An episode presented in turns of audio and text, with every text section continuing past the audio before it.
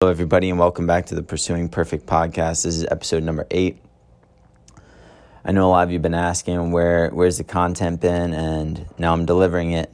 This is an exciting episode I had with a good friend of mine, Justin Sexton. We had an amazing conversation.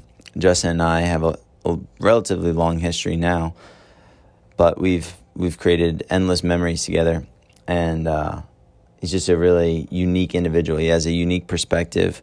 He's he lived on three different continents before the age of 18. He lived in Morocco, he lived in Germany, and he lived all over the United States. Uh, his parents were traveling missionaries. We get into that and we get into some of the experiences and the perspective he can offer. He's also a world class soccer player, one of the best left backs I've ever met and center backs I've ever met. And this was just a really interesting conversation, a lot of mentality, a lot of lessons learned, and just ways that you can apply all of the things that all of the experiences Justin has had in his life to your everyday life as well, through the challenges that you face, how to have a growth mindset, how to be patient, and overall just how to improve your life daily. So I hope you enjoy this conversation. I, ju- I really just have, yeah, I really just want to have like an honest conversation because I think you have such a interesting life, like in general. I, you know, I mean this genuinely too. yeah. You have, I've never met someone that has had, okay, first off, parents as missionaries, essentially missionaries. I Yeah, don't know yeah. that's The definition, but Yeah. missionaries have lived in how many continents? Three, Yeah. three continents, and what? Eight states. Uh states, let's see. Well, it's more about the cities at that point. Like I went to 10 Okay. schools before I graduated high school. But that So was how many? So okay. So how many cities in the U.S. first? if I counted, I mean a quick count would be probably 13. Put me on the spot.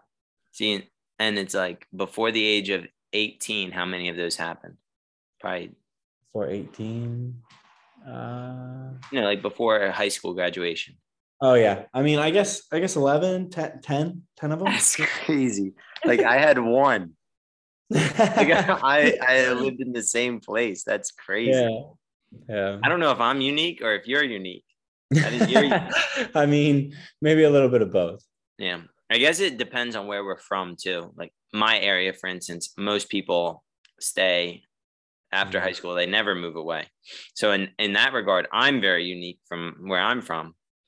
Oh yeah, taking off and Yeah, coming- just like going over uh, in a bunch of different places. But you, my God. So so name the some way- But the way you ended up moving was was pretty remarkable. I mean, if, if we talk about flying in, didn't you fly into Melbourne? With Yeah. like first trip to Eddie, and Okay. then got an Uber from Melbourne. yeah, yeah, yeah. an hour and a Two half. free kick center. What is that? Two free kick center. Yeah, yeah, yeah. So hour and a half Uber shows up to free kick with a with a bag, just with a carry-on bag. And then uh chopped it up from there and and figured it out, moved to Florida. And that was and that was the first day we met. yeah. So let's okay, so let's talk a little bit about our background, how we know each other. Go for Okay. it, man. So I had just gotten back from Germany and I was looking for a place to train for soccer. And I went on Instagram and I started searching trainers, whatever. I was looking for different things. And I found Eddie.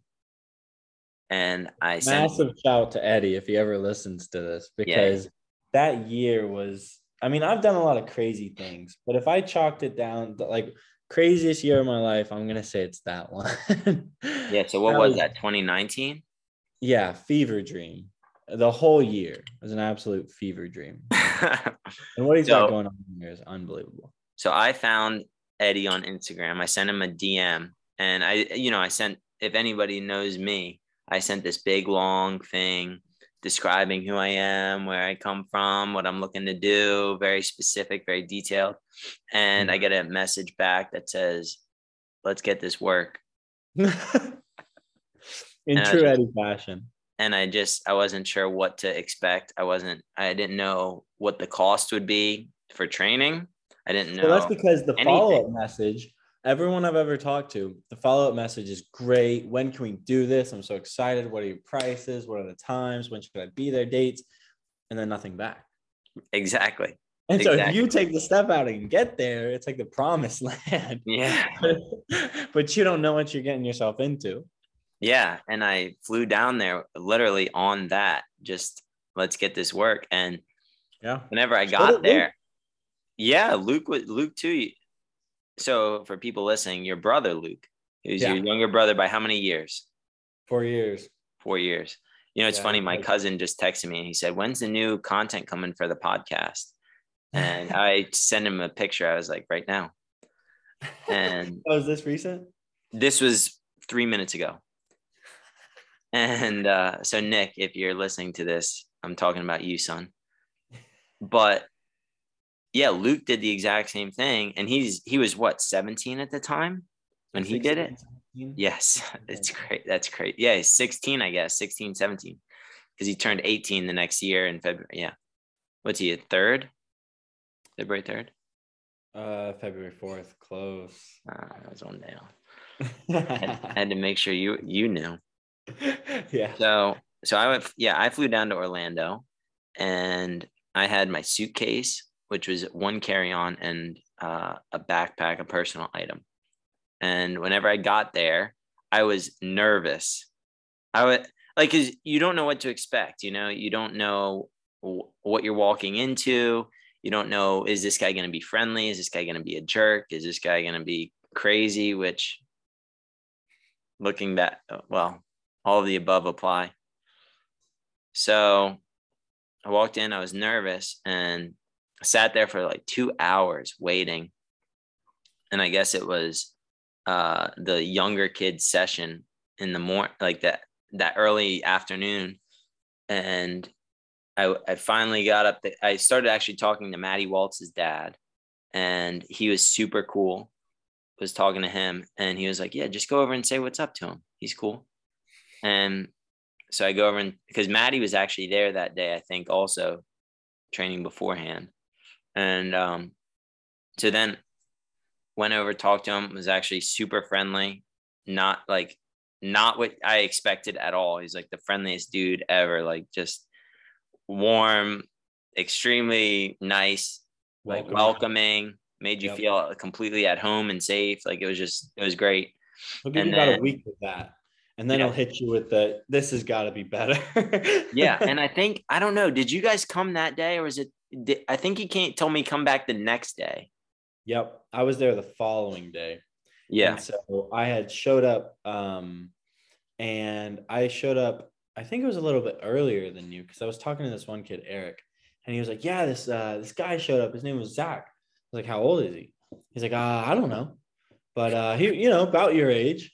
And uh, he did, you did something in the in the small side. He was like, "You wouldn't believe the," uh, I don't even remember what it was, but um, he was talking about you, and I was like, "All right, like I'm excited to get some someone my age in here and get some like you know competition going and you know just keeping iron sharpens iron you know? Yeah which we did. We had plenty of competition.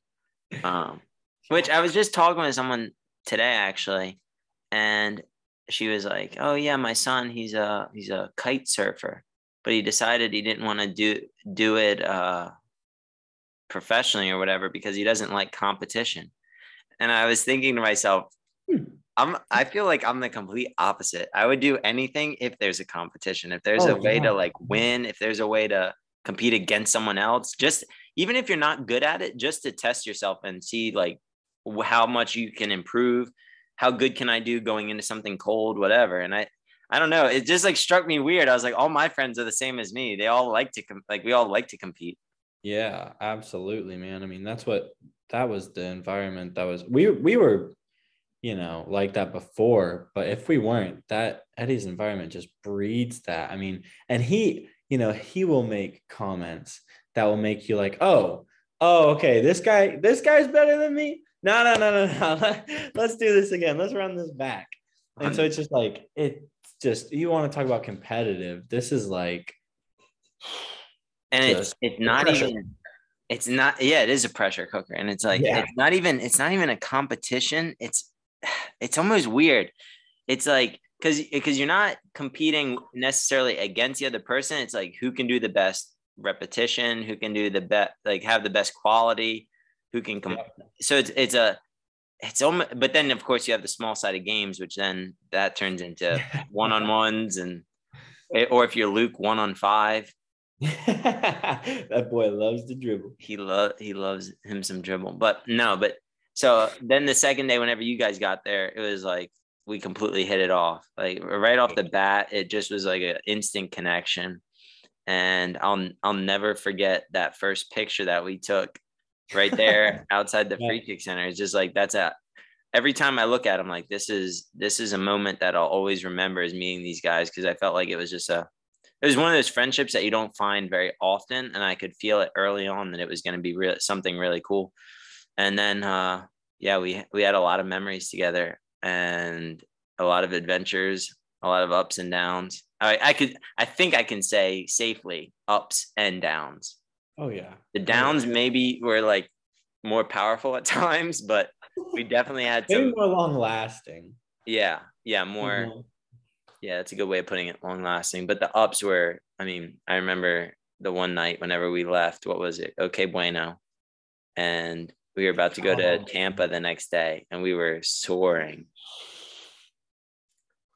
And that, yeah, so it's a, to say that we had some, we have some fun memories, some fun stories together is is uh, an understatement. But all right, so that's how we know each other. That's how we yeah, met was yeah. through soccer, hundred percent soccer. And really, you guys got there interestingly because Luke went there on his own first. Yep. And then you you came too because what was so what was the whole situation with that? Why did you end up going down there? So Luke goes down first, and you know, same as all, same as everybody else, gets one message, let's do it. Nothing back, has no idea what to expect. So he was like, I, will just go do this, you know, in case it's a wash. Maybe this guy doesn't let me train. It's it's exclusive. I, I don't know. Maybe he changes his mind. So he goes down. You know, it goes great. Um, Eddie, you know, is the greatest guy, What whatever, this and that. The training's amazing. And I'm sitting up here like, all right, when, when am I headed down there? I think he was down there about a month. And um, he had mentioned to Eddie, you know, I've got this older brother that's playing. It's like, bring him down, bring him down, whatever. So at this point, we knew it was going to be a pretty, uh, a semi permanent thing. I guess as permanent as our lives has been.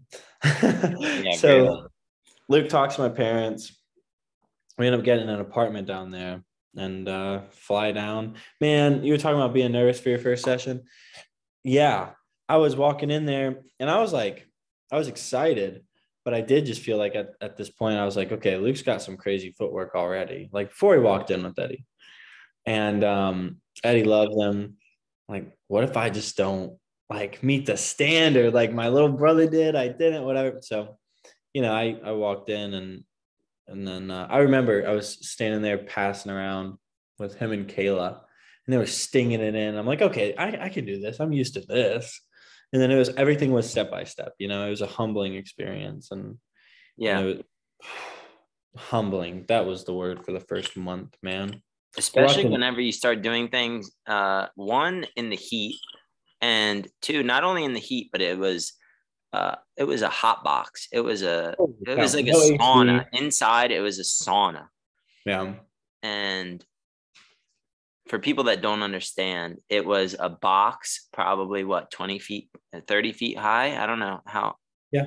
How how high is the roof? Maybe it's it's pretty high, but basically you're in a steel box with very small windows on the side that are kind of garage doors and like warehouse it just you know? yeah you're in a warehouse yeah that, you're in a warehouse with turf that's like the turf you get from Lowe's it's rolled out yeah it's carpet and you're wearing well we wore cleats you know we weren't supposed to but and we would literally drink two gallons of water every single day and sweat uh, and sweat and, and Oh my, and we sweat a lot, but even people that don't sweat sweated. Yeah. Um, and we would do two sessions a day.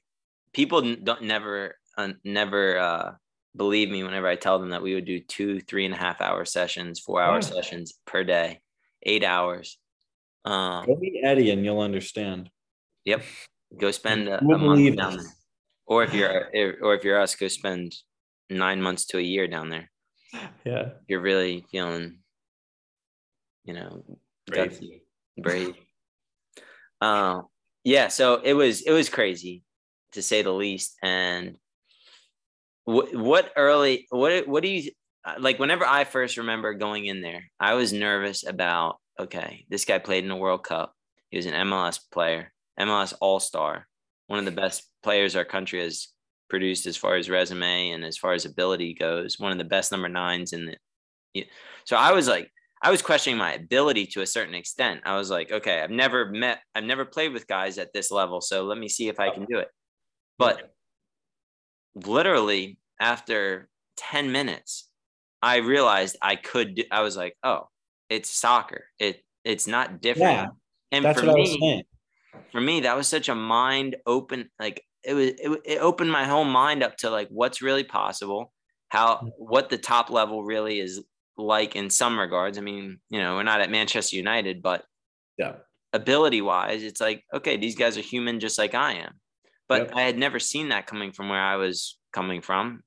Small Delaware kid, under recruited. I was five foot tall, 88 pounds as a junior, never recruited really anywhere.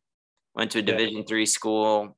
I mean, it wasn't, it was nothing glamorous whatsoever. But then I get in there and I'm like, wait a second, I can do all the same stuff. This isn't so it opens your eyes to your abilities and what you're what you're capable of, which was one of the biggest blessings ever, I think, in in my personal even just my development as a person, not just Oh yeah. I mean, it's self belief, man. That's what. If you want to talk about what changed from start to finish, I became a different player entirely. Like, as far as uh, my feet and the way I could play the game. But what changed more than that was my, my self belief. Like, I walked in there, and you know, I like I loved playing, but I hated when things got really heated between two teams because I would either one get too involved in like the beef and I wouldn't really work on uh, I wouldn't be focused on playing, you know. I'm just focused on like how mad I am at one player or whatever. Or uh two, I'd be like, okay, now I can't screw this up because I've talked my crap and I can't look like an idiot now. Whereas whenever I walked out of there, I mean, I could we stepped we played with I don't know how many MLS players that Wow. represented the national team. yeah. and other national teams. Yeah. And um, so, you know, after being on the field with them and going at it, and I walked away from there just thinking like, you know, you could put me in in a lion's den right now and I would come out like thriving. So it was just that was the biggest thing that changed. I mean, that changed my life, to be honest. Just self-belief, knowing what I'm capable of and and looking back and saying, holy crap, like I really did that, you know? And and just being able to improve Yep. Dude, Like seeing improvement in yourself is huge. Espe- Especially with soccer, a lot of people think you're just born with it or you're not. But we learned firsthand between the three of us and with Eddie, of course, with his, with his help, that we could improve dramatically. Just just the details of our game, not necessarily going from never being able to uh, dribble a ball to you know do, doing whatever everything, but like from a very competent level, you can marginally increase and make little improvements that make a huge difference in your game and how calm you are on the ball. And like that was one thing that I think I really got was if you're if you master the skill set, you can be more calm when there's Okay. chaos going on around you because you just you have no doubt in your in your feet in your abilities and your skills and so you can just execute as it comes boom Yep. whatever comes around you're prepared for because you've drilled and you've you have the skills that it takes to to perform at any level. And i think that's something too that i i didn't really have that. I mean i i always was good with my feet. I was never i was always i'm a technical player in general but i think the tactical side i learned a lot and but also just that like you're saying like that hardening almost where you're just you're, you, it doesn't even matter it, like what's going on. You're just you're able to perform under any circumstances with someone yelling in your face with someone criticizing you. How can you take when someone says something personal about you on purpose? Over and over again. And attacks you attacks your ego so much that you feel like oh my gosh. And and the other thing we joke sometimes i mean no disrespect to any of the military people but that it was it was like a special operations boot camp. Because we couldn't say anything back. That's the other that's something i struggled with. You guys, yeah. You guys did a lot better than me but i couldn't you know you can't say anything. front end of it. Yeah i i gotta i, I remember going I up to myself huh? I remember I remember the session I walked up to you and I had figured it out. I was like, Zach, he comes at you when he sees that it gets to you. Like I can see it on your face every single time. And he loves using that, like to push, like to push those buttons because those buttons can't be there. Like you just got to have right. a stone face like nothing, like it just washed right away. You know, nothing happened. that and from then it changed. That that is exactly what happened too, because I started to recognize, uh, like for me anyway, I, I was like, why does it seem like he's attacking me? I can't figure this out. Like Justin and Luke are good. But then uh, I remember that day because after you said that, I was like, wait a second. He's exactly right. I'm letting it affect me. And that was whenever, like, you guys had already kind of had it down, like, just face of granite face of granite i was just telling these kids i i i trained two boys um and i was telling them the other day you have to have an alter ego for yourself. You have to develop like for me it's that face of granite just having no emotion because that's i'm more of a people person. I like to communicate oh, with people and yeah. you are too. And you had to develop that but you i think you you were a little bit ahead of me in developing that there especially you figured it out first. And then yeah. you kind of were like, look, Zach, if you want to really get the most out of this and not be, you know, attacked every day and pissed off every day. And and you really did help because after that things changed for me. I felt. I felt they did. I felt no, I had a they definitely did. I mean better relationship. yeah. yeah. Oh, it was I was not as affected by things and he was he kind of respected that. Yeah. And exactly in Eddie's own way, he I think he was trying to do that the whole time. But he yeah. he we I don't know if he was gonna say it to me, but he wanted he wanted us to figure out stuff for ourselves. And that was I don't know, for me, that was life changing, just being able to do things emotionless. Yep. Not oh, you talking about like how was it? You t- want to talk about like alter ego? I mean, I, that's the one way to put it. I, if you meet me off the field, you know, I feel like I'm a pretty nice dude, but if you stepped on that field with me that year, 2019, man, I was like unrecognizable. I mean, the moment I laced those boots up, it was just a different, and it was me and you would go at it. But then as soon as we stepped off, it was like nothing happened, you know? Oh, every time. Every single day.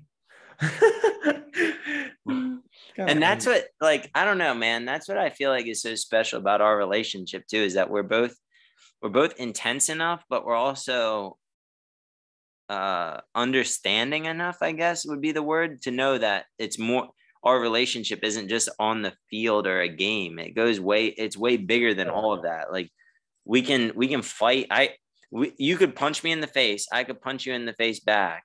We could both be bloody, laying on the floor like knocked out. And as soon as we both woke up, we'd be like, dude, you want to go get some tacos? Yeah. And it, it, like that's I don't know and maybe not immediately. Like it might take some time to wash over, but yeah, I don't know. I feel like we're both able to do that. Yeah, man, I feel that. Hmm. Yeah, and and the other thing that I think I learned about myself was that people are never uh, as big as you make them in your head. Like whenever we would play with a lot of those guys that played on the national team that played in MLS, like they were on a, a pedestal in a lot of ways. And oh, then yeah when we yeah. would get eh, get in that environment, that gauntlet, and we would start competing with them, it was like, it was, oh, these guys are human. These guys aren't even on our level mentally, mentally and yeah. emotionally, and even They're physically. An hour into the session, and we've got two hours left, and we're still going to hit the next one tomorrow, just as long with the same intensity. And you know what I'm saying? It's just like I remember when a certain uh, draft pick came, and we had already trained for three and a half hours that morning. yes, the We number drove- one draft pick in the country. Yeah. And I mean, I'm not gonna say his name, but Okay. yeah, Yeah. that's that's good enough. And dude taps out an hour into his session. And we had trained, like you said, we had already had a training session that morning. And then we were the ones who finished that one out. And Eddie had set that time aside just for him. And he taps out an hour in. I was just like, these guys, I mean, honestly, it was such a testament to what we had become at that point, though, because a lot of athletes wouldn't have been able to do what we were doing because we were so conditioned. You know, so like I look even at a lot of my friends now, and I'm like, man, you have no idea what uh, like pushing your limits is. You know, people get. I went to. I was. I just got back from the gym, and I was working out in there, and I. I freaking crush. I, you know, I really push hard in there. yeah. And but I try I tonight I had to get in and out within an hour because of this. And I'm looking around, I'm like, these like people are walking around. It's a, like I'm like sweating, I'm like dripping sweat everywhere, you know, doing weighted pull-ups, all this crazy stuff. And I'm like, man, people, yeah, I don't know. And I was having a conversation with a friend of mine named Guillermo, and it was like, I think, and, it, and it's no whatever. Either way, some people go to the gym to get some pictures in the mirror, get a nice little pump, get some nice pictures for Instagram, whatever. That's and I'm cool with that. Whatever, man. Do do you? But I go in the gym because I want to challenge myself and I want to push, you know, push myself and learn like what I'm capable of, increase my, you know, abilities. And I think that we share that in common. Oh yeah. Which- yeah, yeah. And it's like anything, I think that's why we're so competitive. I mean, how hard can you push? How how far can you get, you know? I mean, that's just I don't know if we were born that way or raised that way, maybe a mix of both, but Yeah. I'll die that way. Yeah. Yeah, it's true. And I don't know. I think it, I don't know. I think it's healthy. I don't know. I've had issues sleeping at times, like where I'm, my brain's just like constantly like going, going, going. But it's a, it's, it's a blessing and a curse. It's a double edged sword, whatever you want to call it. I mean, sometimes it, sometimes it, it doesn't make sense to, I, I don't, I don't know, people that have like a normal, I don't know. Can people just literally go to bed and just like fall asleep right away? This is a genuine question I have. I guess it depends on the person and the night. 'Cause- I don't know. Maybe it's me, but I, I have trouble doing that. Just like laying down and Oh yeah, always filled with ideas, just running back and forth. All right. know? So, yeah, definitely. So, Justin, tell me also. Uh, so, I want to hear about where else you've lived besides the U.S. and how what what that experience was like, and how old you were, and all that kind of good stuff. Oh yeah. So uh, at the age of 12, I moved to Morocco. That would have been 2010.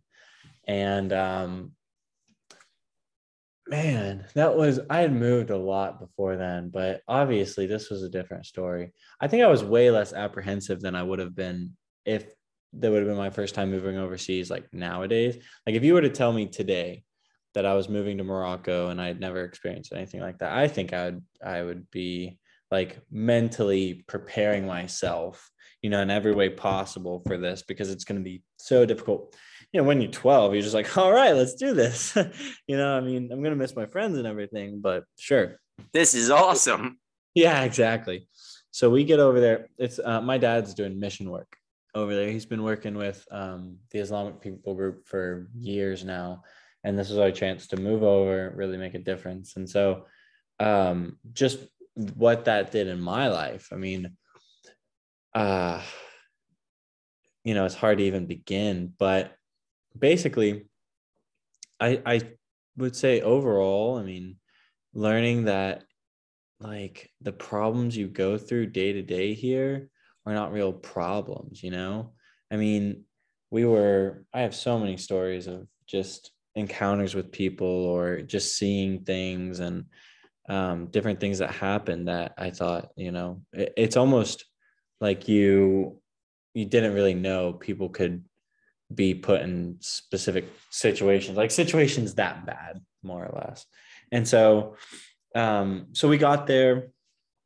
Um, there was a guy that was supposed to help us get adjusted, and he he was from Morocco. His family was from Morocco, and he hadn't visited them in like five, six years or whatever. So he said, "Okay, if you buy my plane ticket, I'll show you around, get you settled. You know, make sure you know everything." And my dad was like, "This is great. You know, I mean, how else are we gonna learn the? We don't know the language. You know, Arabic takes at least five years to speak. Uh, they say to speak like a kindergartner. Uh, we don't know the language. We don't know the areas. Like we don't know anything. We're going. You know." So as soon as we get off this plane, the guy goes, uh, you know, oh, I'm, I'm so sick, man. I'm so sick. Uh, I gotta, I gotta get a cab. I'm out of here. It takes off on us. Yeah, takes off. We're like, what on earth are we gonna do? Um, he texts my dad, you know, somebody will be uh, waiting to pick up your luggage or something. You know, I was 12. So I don't remember every detail, but we meet someone there. They tell us where to go. We hop on a train. No idea how to get there. Wait, we pause for one second. What's up? How many how many people is this? This is not you. Oh, yeah, that's my whole family. So this is me, my dad, my mom, my older sister Madison, my older brother Andrew, and my little brother Luke. There's six of us. And my dad is towing us around. Andrew is sick as a dog. I mean, I don't know what he had, but he could barely move. And Andrew was so sick. So, and you know, our some of our bags got left behind, so we had to wait for those, whatever. So um, we end up staying, finding the place we're supposed to stay. We stay there, and we wake up, and my dad says, "We're getting out of here. Like this is some crummy little town in Morocco, and Morocco is not all that developed anyway. Mm-hmm. So we're gonna go. Yeah, I mean, it's a third world country, right? Yeah, yeah, it is, and it, it's right on the tip of Africa, uh, across from Spain. Um, if you're looking at like a whole map, you know. So we end up going to Marrakesh, which my dad was like, I, have heard of Marrakesh before. I know they're a tourist. Like, at least we can kind of like get a hold of, of what's going on there, you know, figure something out. So we get there, we meet some nice people. They start showing us around. Um, long story short, we end up in Tangier, which is the port city right across from Spain. Um, I spent a year there as the me and my siblings we were the only americans i say i couldn't go to public school i didn't speak the language. My parents honestly didn't want to put me through that. So we went to a private school. It was the american school of tangier. And um, we were the only americans there. And so the uh, the situation there was just insane. I mean my my sister had a good time because you know she's a young american lady there uh, surrounded by these you know moroccan guys we're all trying to show mm-hmm. off and i'm just this little like twerpy kid at the age of 12 um and uh it was a different story for me and andrew pretty much so we had a little bit of a rough time but um i learned there a lot about dealing with people and a lot about myself just you know like i said your problems really aren't problems and so um, so what? So oh my, yeah. Keep going. Keep going. Yeah. So basically, we um we spent a year there, and that was during the Arab Spring, which I don't know if many people are familiar with that, but that's when all these Arab countries were overthrowing their governments. So there was a really nerve wracking time there for a minute. I mean, I went to a basketball game at my school. My sister was playing. this was during the Arab Spring and the country of Morocco had decided that this particular day was going to be their day of peaceful protest. And when they said peaceful protest, they meant rioting in the streets. so we go to school that day. My sister has a basketball game. So we show up, and one of the players starts just, uh, well, one of my sister's teammates, her name was Kaltar.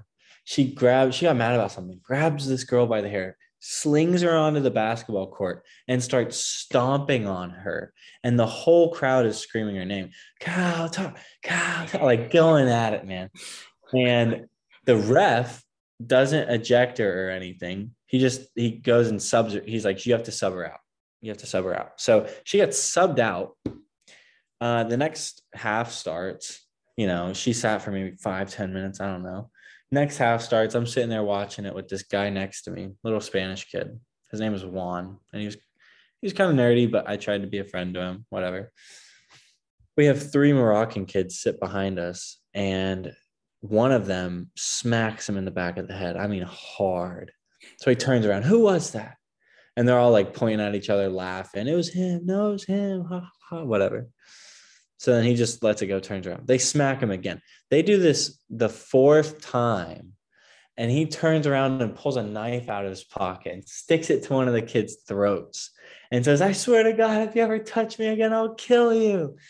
And then he threw the knife on the ground and ran off crying. but oh man. But I mean, wow. yeah, these were the kind of things that I just like, I don't know. It was just crazy for me, obviously. And and by the way, Kautar got back in the game and started a fight with the girl again. and so at which point uh, things were going crazy and my dad just like called my sister like let's get out of here so we leave we go back home that night we're we're about i would say five miles outside of the city um that night the rioting Tangier? yeah tangier city. yep the rioting starts and i'm getting all these videos in my like class group chat of what my friends all lived in the city not friends my classmates. They all lived in the city. So they're all sending these messages videos to our group chat. And i mean it's people you know breaking in through the windows like stealing it looting all these shops. Like you know i've never gotten why people set cars on fire. Like i don't really understand that one but they were setting cars on fire like you know just doing anything and everything. So to just cause, cause havoc yeah yeah um so we were you know pretty worried that that night obviously um my dad was uh on guard the entire night. But we made it through, made it through the whole year, and we moved uh, back to the states after a year of that. So, what would I have a couple questions I want to ask? Yep. So, one, what was a uh, what was it like? What were your living arrangements like in Morocco? Were they like a typical American house where you have, uh, you know, running water, kitchen, front door that locks? Like, was it normal? Was what was it like? Yeah. So Tangier, I mean, if you think of if when people think of Africa, obviously they think of uh, third world, and this was a third third world country, but they had a lot of, you know, just modern things that we have nowadays. So um, we lived in an apartment, um, and you know we had, you know, it was like a an apartment that you'd probably find in in like Spain or somewhere, you know. So it was very modern and it was a nice place. I mean, we had a grass courtyard and um, we did though. Um, it was it was a vacation rental, um, like a condo kind of situation for people from Europe, and we ended up getting like basically a really good rate on it because we were staying the whole year. And um, so there was a security guard at the front, and um, you know it was honestly it was a really good situation um, as far as living but yeah, they have normal apartments there, and um, you know that that situation. I had a bed to myself. Uh, we had three bedrooms, and uh, there were six of us, so three bedrooms, a nice living area. Um, this was cool though. Back out on our like patio, we had a grill, but we bought the grill at a local market, and someone had taken an oil barrel and cut out the bottom of it and then they cut strips from the oil barrel that wasn't like on this part it was a different part of it and they made that the legs and then they put it like a little griddle on top and poked holes in the bottom. So that was that was our that was our grill and we grilled out there so much man. It was crazy because every cut of beef was the same price so you could get ground wow. beef for you know five dollars a pound or you could get t-bone steaks for five dollars a pound so it, it was pretty cool. No, that is cool. And what was it like as Americans there? I know that you went to the American, what was it, the American School of Tangier or something? Yeah. But what was it? What was it like? Like, how are you accepted by? Maybe not. Maybe the people in your school, but what about also people in the marketplace or people when you went out? How were you? Were you? Did you feel like people looked at you different, or did you stand yeah. out, or what? Yeah, for sure. I mean, you're you're either viewed one of two ways, in my opinion. I mean, you're viewed as a tourist, and can I one um, sell you something to you know get some money from you some kind of way. So you're viewed as a tourist or an outsider. So it's either how can I get money from you, or what are you doing here you know? Right. and so um you know when we go to the market uh it's, it's i mean it's like a flea market but in a shanty town kind of. Like they had built it you know like little booth by little booth and it's being held up by literal like just sticks and you've got cloth on top that's covering it for the days that it rains and it, you know it'll still pour through and everything but um but uh yeah it definitely viewed as an outsider um in the school i would say it was a lot worse Really? uh, yeah, yeah. I had, you know, a lot of well, my PE teacher hated me and my siblings and would just do everything to make our lives miserable. And so, you know, I mean, it wasn't just him, it was it was my classmates too. You know, the only time I've ever been spat on in my life was at that school. On purpose. Yeah, yeah, yeah. I mean, you're just you are the butt of the joke, you know. So Now, is That that was- you couldn't speak the language? Like you, you weren't. even- I mean, you know, I was a Christian surrounded by Muslims. I was a white kid surrounding surrounded by Arabs. I was, you know, I couldn't speak the language. Um, I was a, you know, I was an outsider. They didn't want me there. And How did that? Like, clear. if you could, if you could go back and talk to your twelve-year-old self, what would you tell him in that situation? I would just tell them to not worry about what other people think. You know, I, I spent a lot of my a lot of my life, even after that, uh, just trying to please people, you know, and and be I just wanted to be everyone's friend. I didn't really understand that some people it's okay to to let that go and and not be friends with everybody you meet. Everybody doesn't have to like you. And uh, especially as a kid, you know, I didn't understand that. But not many, I mean, you know, I was a kid, you know, I think that's such a good lesson, though. Like what you just said, not everyone has to like you. That's okay. and people like, and the other thing is, you can also be friends with people you disagree with on things. Oh yeah. That's an, and I'm sure that you had people there that maybe your beliefs didn't line up, maybe the the way you thought about family or even the food you like or whatever did not line up. And but you were you were still able to be friends with some people probably. Uh, So even that, Funny thing was, um, if you I lived in two places overseas, and my dad took me to Morocco, kind of this is what we're doing, you know, as a family. Uh, let's let's go and kill this thing. So we go there. I did have a friend who was in the grade above me. His name was Dennis, and he was German. So I already loved soccer, but um, at that time I didn't really watch much soccer.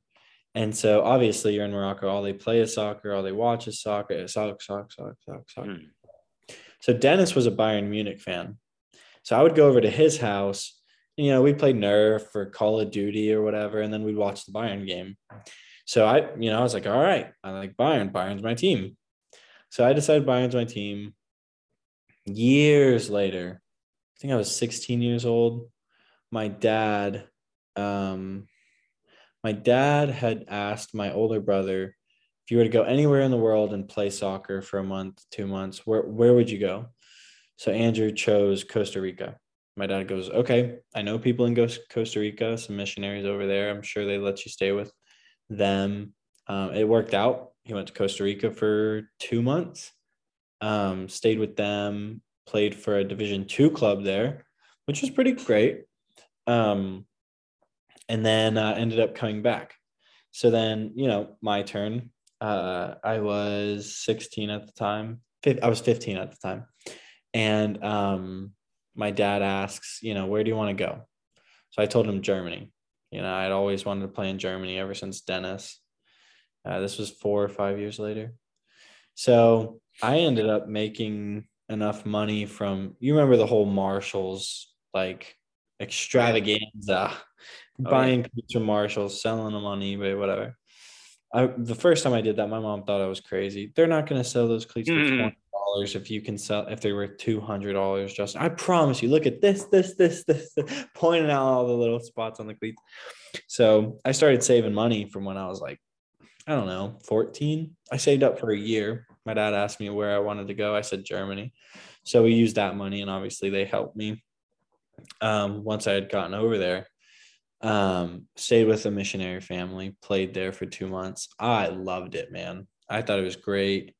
Um, it was a very it's a very unique situation because I walked in with a friend that was going to so the missionaries I stayed with, they had a church there.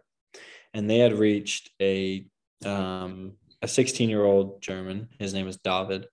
And so they told me about him, and we started messaging months before I left. So we became tight before I ever got there. I get there, meet him, you know, great friend. Um, things are going great. He takes me to his school, he takes me to his club. I'm playing for his club. I'm at his school, going to class with him, teaching English, like helping the teacher. Wow. Um, Funny. yeah, but the funny thing was, I developed that love from Germany, love for Germany from my friend in Morocco. And without that, I would have never wanted to go to Germany. Now, that trip went so well. I went back and told my dad about it, and he was like, "Well, let's let's find a way to get you to Germany. Let's move to Germany so you can play there." Um, he emails one church about an opportunity as pastor, and they said they're looking for one. He goes through the application process, and all of a sudden, we're moving to Munich. You know, just unbelievable. In Munich too, of all. I know, of all places. After- that- Dennis introduced you to Bayern Munich, and then you're moving there. Like, what was going through your head at that moment? when You, your dad told you, "Hey, we're not only going to Germany, but we're going to Munich." that was unbelievable, man. I mean, I remember I remember my dad um, telling me that he emailed the church and it got back to him, and it was a church in Munich. And he, this is exactly what he told me. He said, "Uh, "This whole thing's a, a long shot, but we've hit some long shots in our lives." So I thought, all right, maybe this will happen. And sure enough, man, I mean, it was, I think we get there and I was just totally astounded by, you know, you talk about God's perfect plan. And often it doesn't really work out the way you think it will, the way you want it to. But that worked out exactly how I wanted it to. And I was like, now this is cool. This And is how it should work every time. yeah, exactly, man. So, you know, the funny thing was my team trainings, they were about 10 minutes from the Allianz Arena. And so we would get done with training. And I remember one day we were we were training and everybody was trying to get back to the clubhouse because the Atletico Bayern game had was was just about to start. And we're like, why are they like why are they running to the clubhouse to watch it? when you can find tickets online for so cheap because we were so close. And we just go to the game. Yes, we bought tickets to the Atletico Bayern UEFA Champions League game that year for 20 euros a person. I mean, it was unbelievable, man. The whole the whole arena was packed. The atmosphere was crazy. It was a great game, like one of the coolest experiences ever. And that stadium too is one of the most impressive in all of the world, really, but especially in Europe. And in Germany, gorgeous. it's top. It is gorgeous, man. It really is. So driving by it every day on the way to training, they'd light it up for Fourth of July. They gave it an American flag. They put an American Wow. flag on the panels, and that was a cool feeling. And I love that. But I was in Germany for two years. Um, You just there. glanced over that. You were in Germany for two years, but before that, you were in Germany for two, what two months by yourself with a Yep. missionary family. At what age? at 15. It's incredible. No, I'm serious. Like that's that's so rare. Like I see 15 year olds that can barely tie their shoes. And then, you know, you have a 15 year old that's going over and living in a foreign country that doesn't speak the language. It's helping him. Uh, that's asking him to help teach the lessons. Actually, like that, dude. This is why I wanted to talk to you because this is a it's a rare experience that you have, and you'd say it so nonchalantly. You're just like, yeah, we lived in Germany for two years, and I was whatever. How old were you when you guys went back? So there was two months you were there by yourself, and then how how long after you got back to the U.S. Like how'd that all work? Yeah, so um I get back and like I said, I told my dad about, you know, just how great I thought it was and and he was the one to say, "Well, would you ever want to move there?" I was like, "Definitely. Are you kidding me? You know how much better like soccer is there, and and the experience that would be." And I, at this point, I knew what I was getting myself into because of Morocco, because of this little test run, and I knew I was capable of it. And and I was like, I I I also I remember sitting down and thinking about it and like okay if this thing if this thing actually could happen do i really want it to happen? Because i know it's not all going to be fun for sure. You know there are going to be days where i'm so you know homesick or or lonely or whatever it is that you know you could throw up. But mm-hmm. i also knew how much i would grow as a person through that time and how it would test me. And that's something i wanted to put myself through. So I mean, I told my dad full speed ahead, and and you know he's he's the one who raised me like that. He's yeah. He told me one time, you know, if you have the option between this place or this place, you need to go to the one that's the hardest because that's the one that's going to be like the most rewarding for you. And so basically, uh, that's how I approached Germany. And um, boy, was there some growth. so what what was the biggest challenge in what would you say was the biggest challenge in Morocco actually first, then we'll get to Germany. The biggest challenge in Morocco, that's that's why I said um, what I said about telling my 12 year old self any piece of advice is that everybody doesn't have to like you. Um, that is what I struggled with the most um, that was the first place I had ever gone where I couldn't make any friends besides Dennis. I mean, I had a friend, wow. but where I mean, I had moved so many times, and every single time I moved somewhere, I could always make friends. I never had a problem with that because, yeah, I mean, you know me, I can talk like I can talk your ear off if you want me to. Hundred percent. So which is a which is a gift. Thank you. Yeah, but um, but it wasn't working for me. It wasn't happening. And I was just having such a hard time with that. So that would be that was the hardest challenge in Morocco for personally for me. I mean, of course you miss the food, you miss your family, you miss your friends, whatever. But that was like the biggest personal struggle I went through. And it's okay to miss all that stuff too. I mean, it's like if if I was saying something to, you know, the younger uh, someone younger that's going through that and they're feeling all those things, it's it's okay to feel that you're gonna be okay. Just keep yeah. like to keep going through it you know what i mean? Don't don't back out because of that because you're like oh i'm feeling scared or i'm feeling homesick i better run home. Yeah. That's probably the moment where you should probably you have to keep going through that and that that emotion goes comes and goes. It goes away and then you know maybe you make a new friend and it you feel good and then it might come back again. But yep. as you go through all those ups and downs you're learning about yourself you're you're challenging yourself in new ways. That's why those emotions come up. So like that's another thing like it's okay to feel that and it's natural and everyone feels that but you have to keep going through that in order to get the reward on the other side. And i think it's important to accept that you are. I mean um, a lot of things you can kind of push to the back of your head and act like they're not happening but you've got to you know from my experience you have to understand that it's happening and then decide that you're going to push through that and come out, you know, a different person. Yeah, exactly. That's that's a really good point is to push through it, you know, to to, to feel it and accept it as the challenge that it is. Like do you hear that? Yeah, Duchess over here. She's yeah, getting ready to go off. He's barking over here. That's funny. um yeah, and I feel like it's it is important to understand like the challenge of it. Like even just today in 100% transparency i was driving home from the gym and i was like uh, i have an opportunity right now that uh, i'm going to buy a business here locally in delaware. And um, i've been working there every day. I've been improving it and you know scaling it up and make helping it make more money and and then i'm going to take it over in a month or so. And i was thinking to myself man i can i i kind of miss like training out at the field right now. Like, and not like in a way where it's like a deep thing, but it's just like, man, I that would be fun right now, type of thing.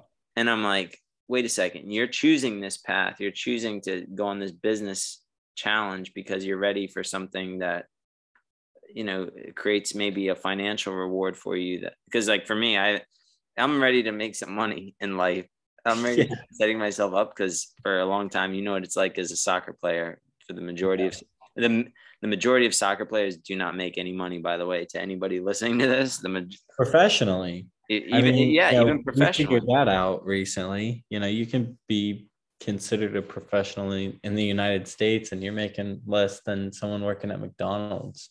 100% and you're putting in a lot of hours and committing a lot so that's another thing but I just felt that tonight I was like man I'm driving home and I felt good working out the gym but I was like man I was cuz I was thinking about our conversation I was like man reminiscing about going into free kick center training like yeah there's that anxiety or whatever that we used to get but yeah. at the same time, it was like there's no better feeling than walking in there and just knowing that like you're a badass. Like I don't mean that in like a cocky. Uh, uh, maybe I do mean it in a cocky way, but knowing that nobody can go in there and and you know take anything that you have because this you is your are, field of work. Um, yeah, and you, you are, are the at it.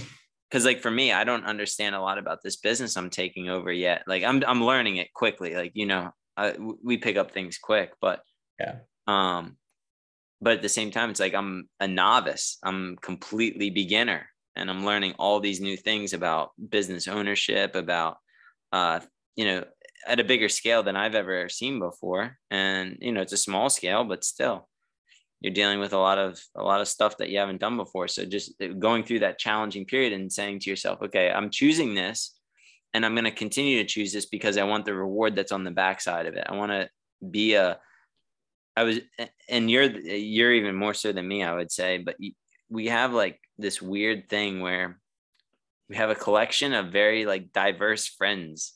We have a lot of friends that are very very like different from each other. We don't have just a, you know, we're not all just similar. We have people that that are way way way different than us from all walks of life. Like, and I think that's something that makes us better better people in who we are is whenever we surround ourselves with people that can think differently, that believe differently than us, and still learn something from them, not shut our brains off, allow ourselves to like explore their ideas too.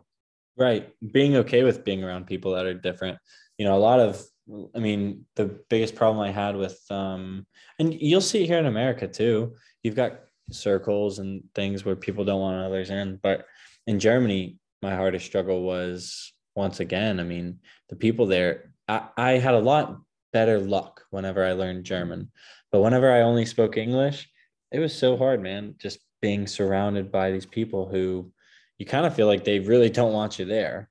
Um, and so, you know, for them, it was uncomfortable having an outsider. Um, and so I've seen that. Uh, I've been in the shoes of the outsider.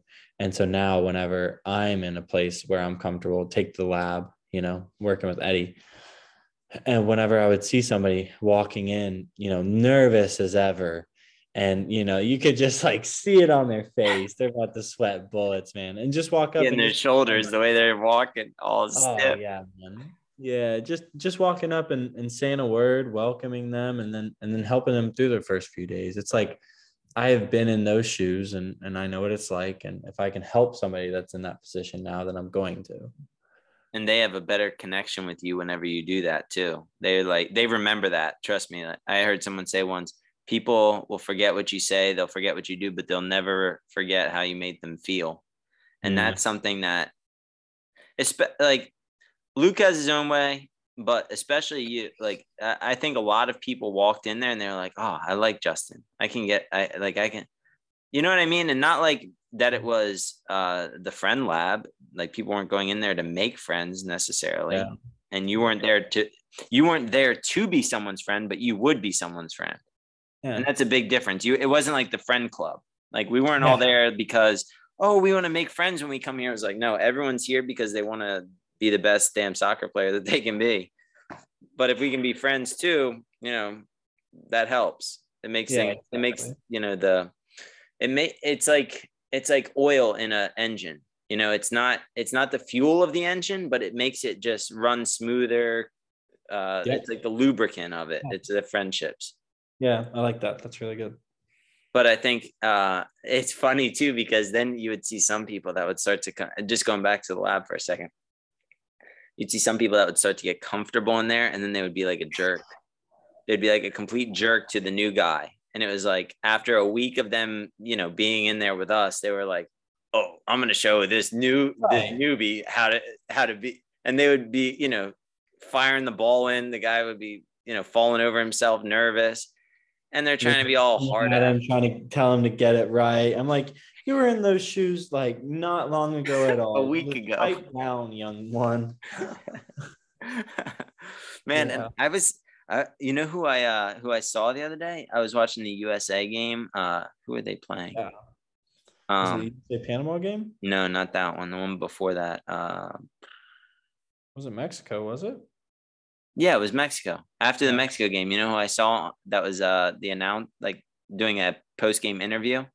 Who? Jenny Chu. Remember her brother Steven? Oh, um, yeah, Steven. He wore the Predators. And she came in there that one day and she was like talking, uh, like talking with Eddie and everything. And we were like, yeah. who's this guy coming in here? Steven. Yeah. Um, yeah. So I saw I saw her on TV and I was like, oh, I remember her brother. to recognize people like nobody else. Like that is a gift. When we would be sitting down, and it's not even just recognizing people you know, but your wealth of knowledge in the area of people is like is unsurpassed. I mean, we'd be sitting down eating, and you know, you're bringing up these guys. I didn't watch much soccer before Morocco, but you're bringing up guys that were playing before I was born, man. And and Eddie's talking about these. Oh, those were the heroes when I was growing up. And I'm just like, how does this guy? Eddie mentions a coach in Tampa, and you're like, oh, he used to coach at whatever school. Just like, how does this guy know so many things about so many people? I can't keep up with my own family. well, I can't keep up with your family. I can keep up with all these other people. I can't keep up with your family. No, but I mean, yeah, I think we all have our own like little skills or whatever. But I think that was just obviously a. I mean, part of me was just obsession. It was just obsession with soccer Yeah. because I wanted to be the best at it. I was so I, you know, I heard Mike Tyson talk. Someone advi- he was like, someone asked him, Mike, if you could give uh, a young boxer advice, and I know you like Mike Tyson, so you'll appreciate this. Love Mike Tyson. Um, Mike, if you could give anybody advice that's a young boxer on what to do, he said, go and study the history of boxing. No, no, but he said, study the history of boxing. And he said, study it from the beginning. Who started it? Where did they come from? Why did they start it? And Really? and start looking at the evolution of boxing throughout the years so you can understand all the different uh you know rules all the regulations and then whenever you understand that you can understand how to how to move in the ring and then you can understand conditioning and what parts of conditioning like this guy he amazes me like he's so intellectual that people never give him credit for but that i and that's the only reason I bring that up is because that's the same way I thought about soccer was, and, and not because I was doing it on purpose, not because Mike Tyson said it, but because it was like I wanted to become, I wanted to learn everything I possibly could so I could understand every in and out, every, uh, every person, every connection that could ever, you know, possibly uh, Every variable. happen. Yeah, every variable, exactly. And whenever you understand every variable, then you can perform at your best. And I don't know, it's just like it was just like an obsession over something that I enjoyed. And yeah, it, I don't know. It was Oh yeah, that was evident. Very evident. yeah. So I'm trying to um, take that mentality as well into business and other things. But but anyway, um, so you said the biggest challenge in Germany was feeling almost out uh, like an outsider in some ways like they didn't want you there Um, man, the biggest challenge in Germany, that was that was the first year for me. Um, and then the second year, I think the biggest challenge was patience. I got into, I showed up and tried out for a feeder club for Bayern for their youth program. and they said I showed up when the season had already started. Um, they said our team's full and you don't speak German. Um, you know, come back. Uh, we'd be interested in you for next season. So I spent a year. I spent six Mm. months playing for my um, county team because that's the only team that would even take a new player on. I spent another six months at kind of like a boarding school soccer academy. And then I try out for the team again, Milbertshofen, and I make it. And so I was like, okay, first year outsider. And and I still struggled with that the second year. Uh, but I was kind of I had kind of formed my mind enough to be able to deal with it. And then it was a problem of okay, I made this team. If I kill it here, I get on onto Bayern Munich's youth program, you know? And Jeez. yeah, and I remember going out and training and like from the first month, I remember one of the guys coming up to me and saying, he was this Croatian guy. My friend still to this day. Uh, we talk a lot, but um, he goes, Man, I don't know uh, if you're just getting comfortable, but from the first day to now, like you're really doing well, man. Like, like it's evident, everybody's seeing it, like whatever. And I felt that way. Um, yeah, you but- know when that's you know when you're yeah, you know when you're flowing, when things are working for you, when you're in good form. I felt it. But I was getting like, you know, 10, 15 minutes a game. And I'm talking to the the coach, and you know, he's like, patience, be patient, be patient. And I'm like, I don't have time to be patient. This is my last year in youth soccer. I'm trying to kill it at this program so I can move on to the next one. Like I'm trying to use you guys as a stepping stone. Don't you see this? So yeah, without Uh, saying it. yeah, exactly. And so basically, you know, I mean, I ended up getting some playing time and and right when things were going well for me, uh, I was starting, I was playing, you know, 90 minutes, uh, feeling comfortable, happy there as far as like on the field. And one of my friends gets in a fight with like four other players and they start just absolutely smacking him around. And I'm on the other side, like other half of the field and I take off sprinting. And I just, you know, I start breaking up the fight.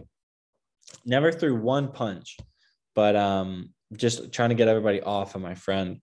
And uh, when it gets broken up, I start heading to the locker room. The ref calls my friend and this other guy that started fighting, gives them red cards, calls one other guy, me, gives me a red card. It was a red card for fighting, which put me out for like two and a half, three months, man. But- And there was no Which appeal. that in your situation, just so like people understand, that's like a death sentence. That was a death. I mean, you're a sentence. That was foreigner. You're a foreigner. You just got into the team, and now you're suspended essentially. Yeah. So Yeah. coming back from that is the only thing that would be on top of that is an injury. like Yeah. Yeah, exactly. And I've dealt with those too. so yeah, fair enough. it was uh that was that was the hardest thing for me. I mean, it was like patience until things started going well and then they did and then they fell apart and how do I be patient through this? I mean, you know, why would this happen? That all those Mm. questions start coming up and and so it was, you know, it was a battle against myself at the time because I mean, at that point there was nothing I could do. I had to wait out wait out that, you know, time clock on the red card and and I only ended up, you know, getting maybe two, three more games with that team. It's the end of the season by that time. And then um, I would thought I was moving to Spain from there, but ended up having visa issues and got shipped back to the States. So it, it really was costly, but um, patience. That was the hardest lesson there. I think that we had this conversation so many times. How all like whenever we were in Orlando together, how many of like the, even the four of us, I'll include Eddie in that, struggle with patience. Like, yeah. because we want results now we want we want everything but i i genuinely think god gives us those types of challenges whenever he knows that we're weak in them like that's Yeah. i don't know i don't know if that's like true i don't know if that's proven but it sure seems like it's pretty common like oh, yeah. No, that struggle with patience are being forced into patience Yeah. Yep. It's like um it's just like this thing I saw the other day that said um, whenever you ask God for patience, do you think He's going to give you patience, or He's going to give you times to be patient? right, opportunities to be patient, which means exactly. Um, wait. Hurry up So- and wait. so, what part of the season? What part of the season was that when you were when the, that happened? When the suspension happened? Was that So that was at the very last game of uh it was like the very last game before winter break. And so my suspension didn't start till the first game back. So? How did that go?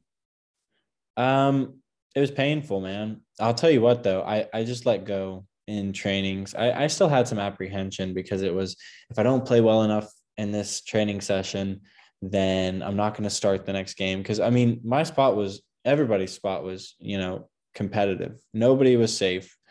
Um, you know, you're starting one game and the next game it's somebody else. So once I knew I couldn't play, I just let go and and that's when I really see that was the that was the learning part of that lesson. I, I was like, you know, why on earth, you know, as a spiritual person, you're sitting down saying, God, why on earth would this happen? And I honestly think I I grew more as a player because I had a red card and had to sit out because I stopped caring. And I was I wasn't afraid to play a really daring style of soccer that I probably would have been scared to play before. Um, I was Because you would have been afraid like to make a mistake and then be pulled off. So now it's Yeah. like I don't give it. I started making mistakes and then I started learning from those mistakes and I grew and I grew and I grew and I grew, you know.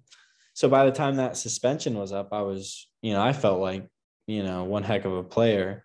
Um, you know, I don't have the stats that I wish I had, but I walked out with a skill that I wouldn't have had. Right, and you you proved it to yourself too that you were capable of making mistakes and still learn. Like eh, I felt I felt that a lot whenever I was a young uh, player. Is especially especially in like high school when I wasn't as confident in myself because of my physical development. I was Yeah. I was 88 pounds and five feet tall as a junior going into my junior year. And so like I never I always felt like I had to do everything perfect. I always felt like I couldn't make a mistake because I already had the cards stacked against me. Yep. And which was kind of weird because uh then as my development started coming, I was I was like, who cares? Like at this point, I'm just gonna do whatever. Because then you then I started to feel on top of the world. I was like, oh, now I'm now I'm a technical player and I have you know height and I I'm a little bit faster now. Like I'm, Yep. I'm never gonna be a, a fast player or Usain Bolt or anything, but like I, you start to feel more competent in yourself, and then it's like, wait a second, I wish I would have had this mentality Yeah. as like that player, you know, like because then Why did I why did I ever wait to do this? Exactly. Exactly. Why did I wait to do this? And I, if I could encourage anybody, you shouldn't. You shouldn't wait on any intuition that you feel. If you feel like to to do a new challenge, to push, to challenge yourself, do it. Don't. Don't be scared of failing. You're gonna look like, you know, uh, Jordan B. Peterson, one of the greatest minds of our day. I think I've seen this video so many times, watched it for myself, but he talked about how you're scared to learn a new skill because you know you're gonna be a fool at it. But that's that's the game, you know. I mean, if you don't ever step into that field and make yourself a fool, you never grow to your potential, you know? I mean, you have to you have to be the one to laugh at yourself. You know, it's okay. I'm going to suck at this, but I'm starting and and it's not always going to be like that cuz I'm going to get this I'm going to do this so many times that you know nobody can do it like me. That's but you got to start as a fool. That's something that always impressed me about you as a soccer player. Whenever we were training together, is because at the end of the day, you know, we all we all had respect for each other. Yeah. but like uh, I saw you grow technically more than anybody else. Like your growth curve was bigger than everyone. Cuz I started at a lower platform. yeah, but you also had the mental. You had like that growth mindset of I'm gonna get Yeah. better at this. It, it, it doesn't matter where I started. I'm going to. So like you bridged that gap so quickly and so. Uh, I mean that always it always impressed me because that's something that a lot of people, like I said earlier, it seems like a lot of people take that for granted. You know, they think, oh, well, Luke's a natural dribbler or Luke, whatever. The, like the, the, people would always say that, but it's like he put a lot of effort in. And then you see Justin, the day one that I got there, you'd be like, oh, Justin, he's not a he's not a dribbler. But then, I'm not a dribbler. Then Justin, uh, six months later, three months later, one month later, you're like, shit, is he a center mid? Is he a striker? Like, where does he? So, like, I don't know. I always, it always impressed me with you, your ability to, to really put yourself in uncomfortable situations that you knew you were gonna fail at. Not, I don't say that in a bad way because oh, we no, all no, failed right. a lot. We all failed. Um, but your ability to put yourself into a failure situation where you had virtually no, like I remember, I don't know if you remember Yuna yeah. California. Like she yeah. had the craziest feet I think I've ever seen as far as speed. So it was so quick and so light. And I remember the one day she was there and we were all like, okay, let's do it. All of us are gonna compete one one v one v one. We each had our line, and we each had a line, and it was like we had none of us were gonna beat her mm-hmm. as far as quickness because it was just like she she was like freak freak speed. Yeah. yeah. But we didn't care because it was like, all right, I'm still gonna try. I'm still gonna and and just that effort of okay, I know maybe I won't win. Maybe none of us will win. Maybe she'll win. And what was always great about Eddie that I still appreciate is he would he would always rub it in when someone younger than us oh. would beat us. And you know, you have to love that because I don't know, a lot of people will be like, "Oh, the younger guy won." But he would be like, oh, you suck. A 12 year old beat you. And, yeah. you know, at the time, like at, at 22, 23 years old, you're like, 12 year old, come on. Yeah. That, that's embarrassing. But I mean, at the end of the day, we have a lot of skill sets that, you know, those those kiddos didn't have but but still just the like we would put ourselves in purposely uncomfortable situations in drills that we knew were not our strong suits mm-hmm. but because we love the challenge of it. And I think that's important, you know, to do that. Oh yeah, exactly. And those younger kids did it too with us. They would come into our drills where we were the kings and they would say, Yep. I remember um, there was another player who came in and uh, he was just really good in the midfield. I mean, it was like your style. It was the other Luke you know, and, mm-hmm. and then he was a he was a good player. You know, can't say anything for his character, but uh, but he was a he was a good player. And I remember looking at him, and um, he was one of those guys that my first month there, he's giving me a hard time. You know, he's stinging the ball in to where I'm trying to make me look bad. And I like, I remember thinking, you keep doing this because I'm going to take everything that you're good at and I'm going to consume it. And then I'm going to be just as good at, at what I'm good at. And then I'm also going to be doing exactly what you're doing right there in the midfield, buddy. You give me a month and a half, two months tops. Two months later, you you remember this. We made him quit. Yeah, he, he would not come back to the lab. He wouldn't come. And I told Luke, my little brother, the same thing. I said, "What you need to do." Eddie says he's better in the midfield. Eddie says you're better with your feet. What you need to do is take everything that he's good at and consume it. Yeah. And that will be Pay part attention. of you. Yeah. And and this kid, you know, he was uh, so proud because he had that. He wasn't hungry, he was proud.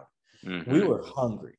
You know, if I saw anybody was better at me than something, I'm taking that from you. Thank you very much for showing me how to do it. That's mine now. And what's so funny is people didn't understand whenever you would come up to them be like, "Hey, can you uh he showed me how. like, what did you do there? How did you get that? Yeah, bro.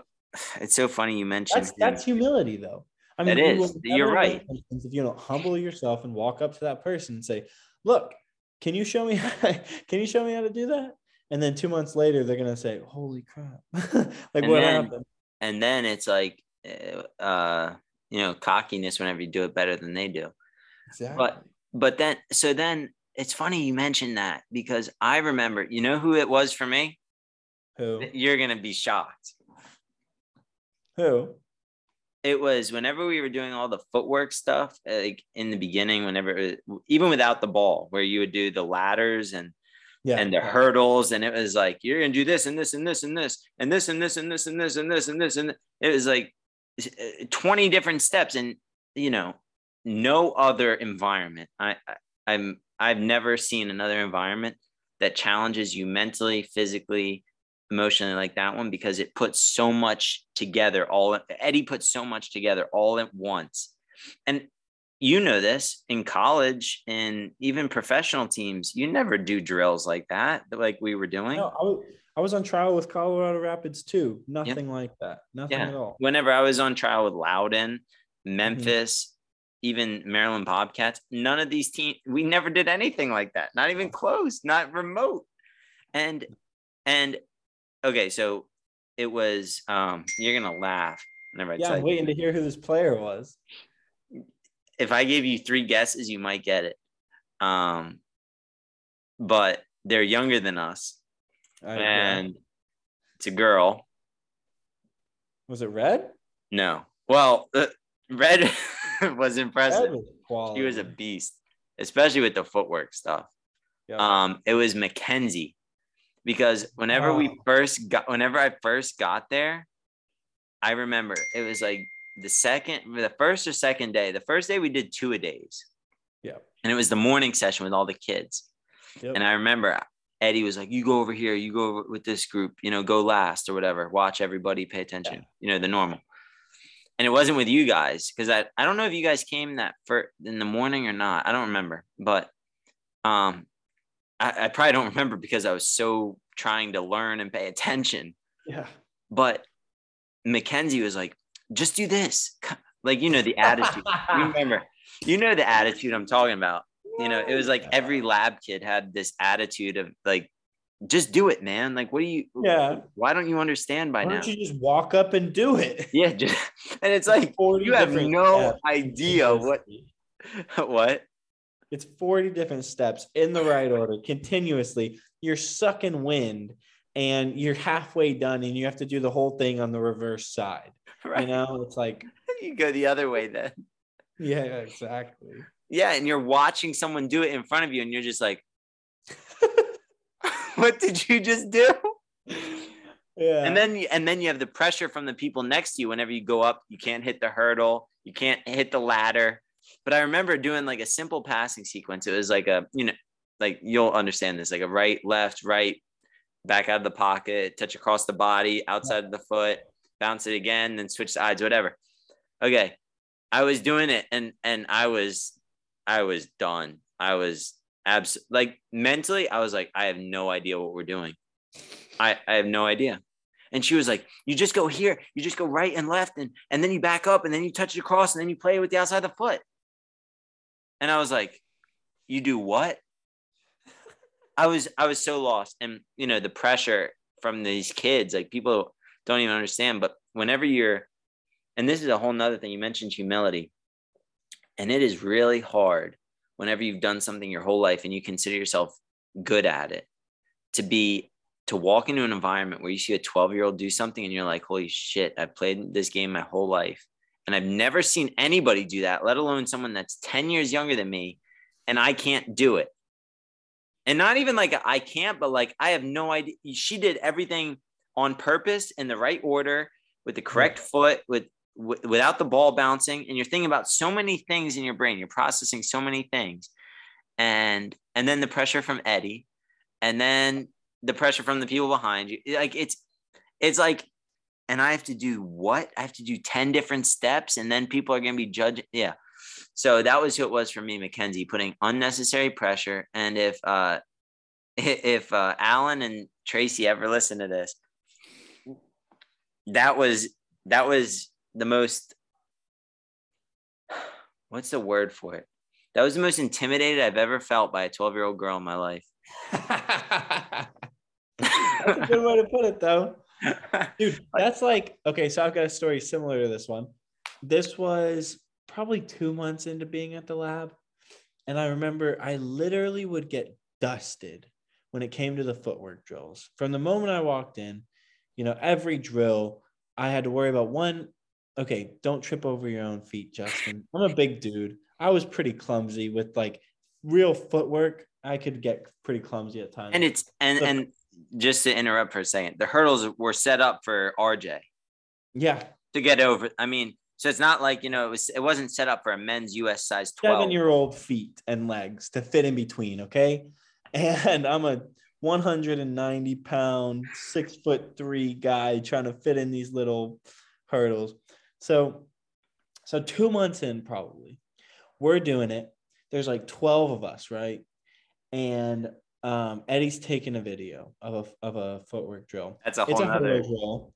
You know, it's a hurdle and two cones on the outsides. It's Mhm. the it's the open up, open up, behind the back, all these things, dribble around, over, over, back, do the other side, all that. So I was like, all right, man, this is my one. Like, I've got to win one of these. And so Eddie's recording. I think we did it like four times. The Was this over? Was this over in the in the corner by uh by the like the fruit stand or whatever where the people This sold the by the far, this was by the far side goal. So not by the Oh, door. Okay, okay, okay, okay. So, um, dude, I'm doing this and I finish, stomp my foot on the ball, turn around, and I'm looking and I'm like, I think I finished first. Like, holy crap, I think I finished first. And so then I go back, watch the video, and I, I remember Bella finished before me, but then it was me. And it was a touch closer.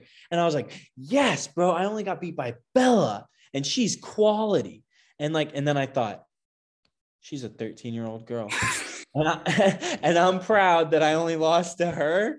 Like that was humbling. It's And so true. way, Do you, you do you know where she just committed? Yeah, big congrats to Bella. Bella, if you ever listen to this, huge. Oh, Going to Yale. Just little sis out there going to Yale, bro. Crushed I, it. I had some So people that- happy for her too.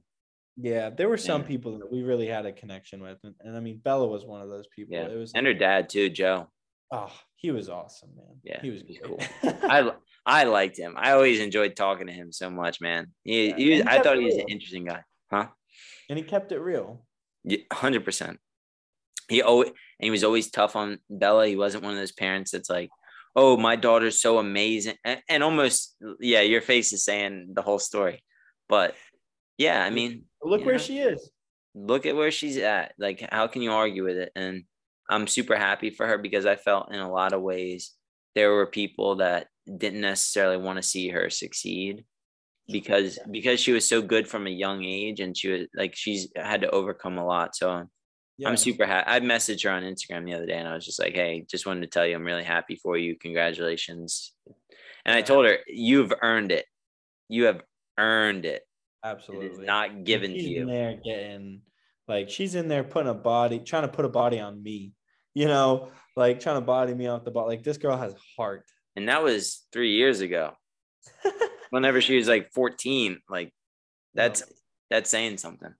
Yeah. No, I mean, and that's something too that, you know, I think a lot of those kids that we saw developing in front of our eyes, it was it was incredible to see them as well um, get this confidence with something.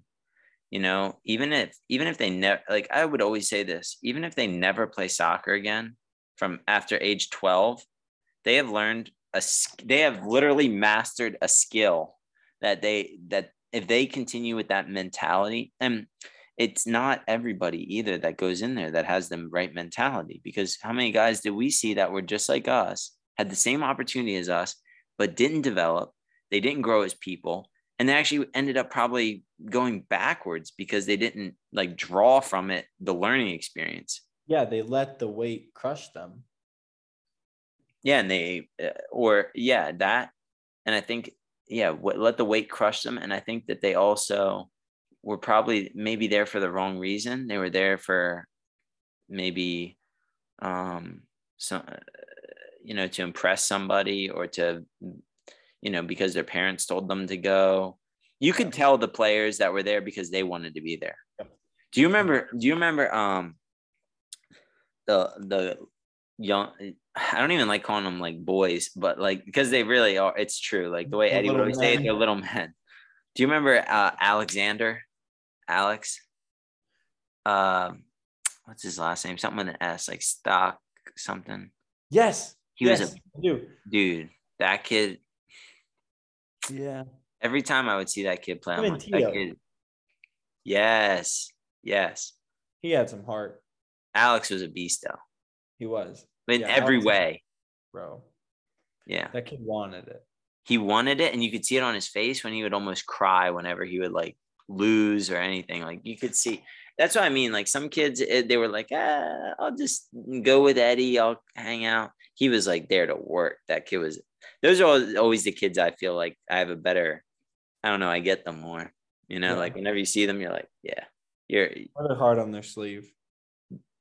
yeah i enjoyed i i don't know man i enjoyed that environment i think more than a lot of different places but you know you mentioned humility that's something i've especially recently whenever you've done something so much there's something i've been thinking a lot about like reinvention of yourself you know like because for a long time soccer has really been what i do it's been my whole life and now i'm like changing a little bit and it's like i i know i I, know I have to accept that this is a new challenge. This is something new. And but it's like, I don't know, it's weird when you're so used to saying, Oh, I'm a soccer player. Oh, um, I play soccer. I do this and that. And now I'm like, okay, I'm doing other things though. I'm not, it's not like taking away from anything that I've accomplished that I've and I feel like, you know, to be honest, a lot of uh, like we've accomplished a lot considering where we came from. Yeah. If you really put everything together, we there's a lot of uh, there's a lot of people that will say, "Oh, well, you probably just weren't good enough because because you didn't make it." But whenever you have an understanding like us, uh, comments like that don't even bother us because we we understand a lot more about the industry than the person that is arrogant enough to say something like that. I don't think, you know, the uh the everyday person could really like unless we sat down and and told our stories, it's not really gonna make sense to anybody. Yeah. And and even like this, like having this conversation, we're not even like we're not even touching the surface of No. like any like that's that's the part that gets me like we could uh, Justin, you and I could probably have like a 18 hour conversation about like stuff and still be like, man, if people if people could really grasp though what it what it felt like, you know what I mean? Like what podcast marathon, that's what it would take.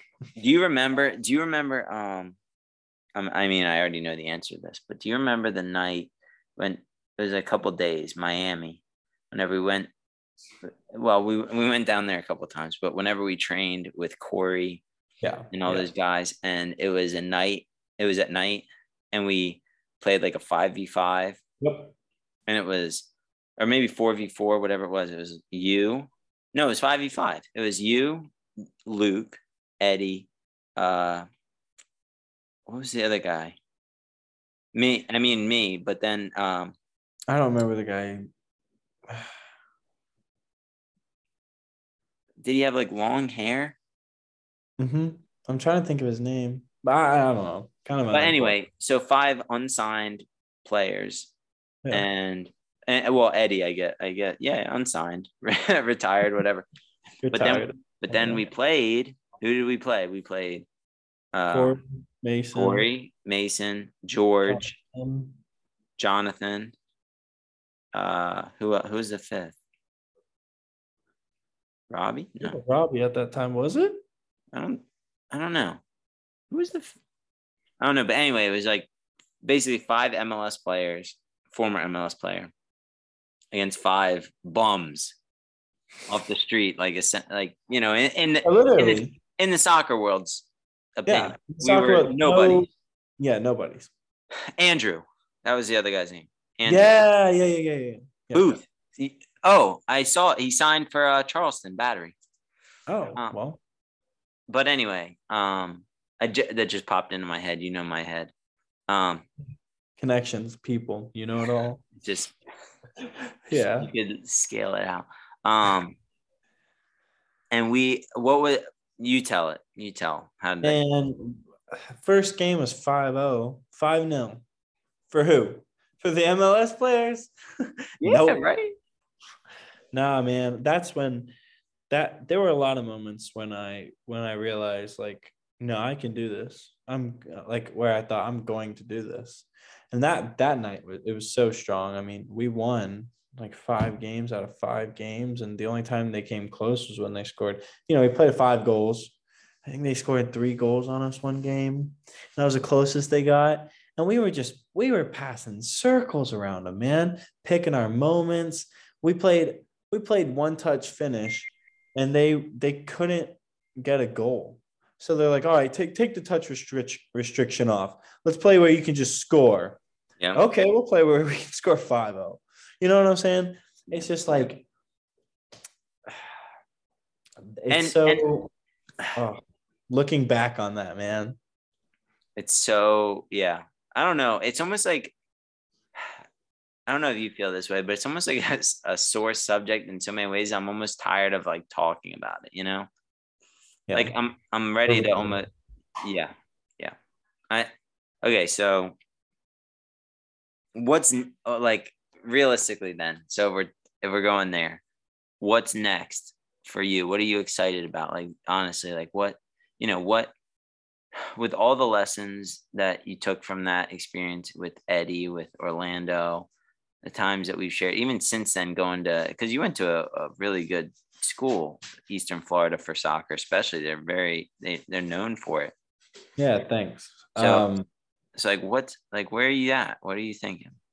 Yeah. So, um, you know, I'm kind of upset that I'm not D1 eligible anymore. Uh, that's my own fault, you know, time clock. I didn't um, make it to a D1 team in time. Well, I, you know, I did. I committed to Marshall. Um, That's a whole and- nother thing we didn't even talk. yeah, yeah, yeah. God. Sitting when I was uh when I was with Eddie, tore my adductor, sat out for over a year, but um I had committed to Marshall, and the year that I sat out, I wasn't able to go. They won the national championship, and so um you know I'm not, bro. You know me. I'm not laughing at you. I'm. no, no, no. I Like, know. it I, I laugh at the situation too. That it's pretty. You just can't uh, make it up. No, it's it's kind of a it's a cruel joke in and of itself, but a joke nonetheless. but um, so not D one eligible anymore. Got to go D two. Um, but I've kind of understood that I need to start pouring my life into something that I I know I'm going to see returns on. And so for me, I've always pushed myself athletically. And and in soccer, you're pushing yourself athletically, mentally, emotionally, um, all at the same time. But academically, I've never really pushed myself and seen where I can go. So the goal now is to um, is to get an engineering degree. I think that's that's something that I can really be proud of. Um, now, I myself can be proud of the level that I made it in soccer, but it's not something that anybody else will really ever understand outside of my family, really close friends, you know. And for full transparency, I'm in the same. I, I feel the same. Yeah, exactly. So at this point, it's about building something that is um, that that's a value, but that can also. The, I think the hardest thing I struggled with was when you look at you know when you look at me, and then you look at a kid that sat on the couch and played Call of Duty his whole life. Yes, I have a lot of accomplishments that they wouldn't have, but I'm talking about that like big stamp of approval, you know, professional, national champion, something like that, that we were so close to on so many occasions. With the rest of your life, you can walk around saying, you know, I played in the MLS, I won a national championship, Division One soccer. Like that's a stamp that you will have for the rest of your life. And we were so close, man. I mean, we were so close. So I think that's the thing I've struggled the most with, but I want to push myself academically and, and get an engineering degree. And then, you know, it's for myself. It is. But I know that it's going to feel good being able to show I've worked hard. This is the fruit of my labor. And, and it's something that people will understand and respect, you know? And so I, I look forward to that. So the goal now, um, looking at a couple different programs, they have to be Division two or NAIA, and um, just basically, hopefully that'll pay for the the degree. So if anybody listening to this too has any connections at Division two schools that have good engineering programs, please Let me reach know. out. Please reach out. I will make the program happy. yeah no and and i think even just to like even just sharing like what we have today and this is like not even scratching the surface but man i can't help but think that anywhere you and i go and a lot of people that we know anywhere we go we make the room better where a mentor of mine always says we're a vitamin Any, anywhere you go just be the vitamin just make it better right? Like because that's what a vitamin does. It makes you better. It improves your performance. Right. and, and and i think this is something i am coming to realize is that the skill sets i have learned in soccer are valued in the marketplace in, at broad. And by the Mhm. marketplace i mean the working place the the academic place uh, anywhere where there's a genuine value exchange. So like soccer it's not always like that. We know this in the in Yeah. america. It's not always you're you're the best player you get this job. It's not you know it's not always a meritocracy. A lot of people think it is and i'm sure soccer is not the only sport that's like that. Football baseball i'm sure a lot of sports there's a lot of guys that are very very good that don't get picked up for whatever reason Yeah. but this i think that we're what makes us special is that we've always had a mindset of growth and learning everywhere we go and that can actually be applicable in places where skills are valued especially in a country where we live a capitalist country where it's uh, the value you add you get monetarily rewarded for Yeah. you know the better that you perform you get and, and like in a lot of ways uh the soccer system doesn't kind of follow the same rules i've come to learn. But but at the same time i'm not using it as an excuse saying oh well i'm good enough. You just didn't give me it i'm not like bitter about it. I'm just accept like it's it is what it is. Right. it is what it is.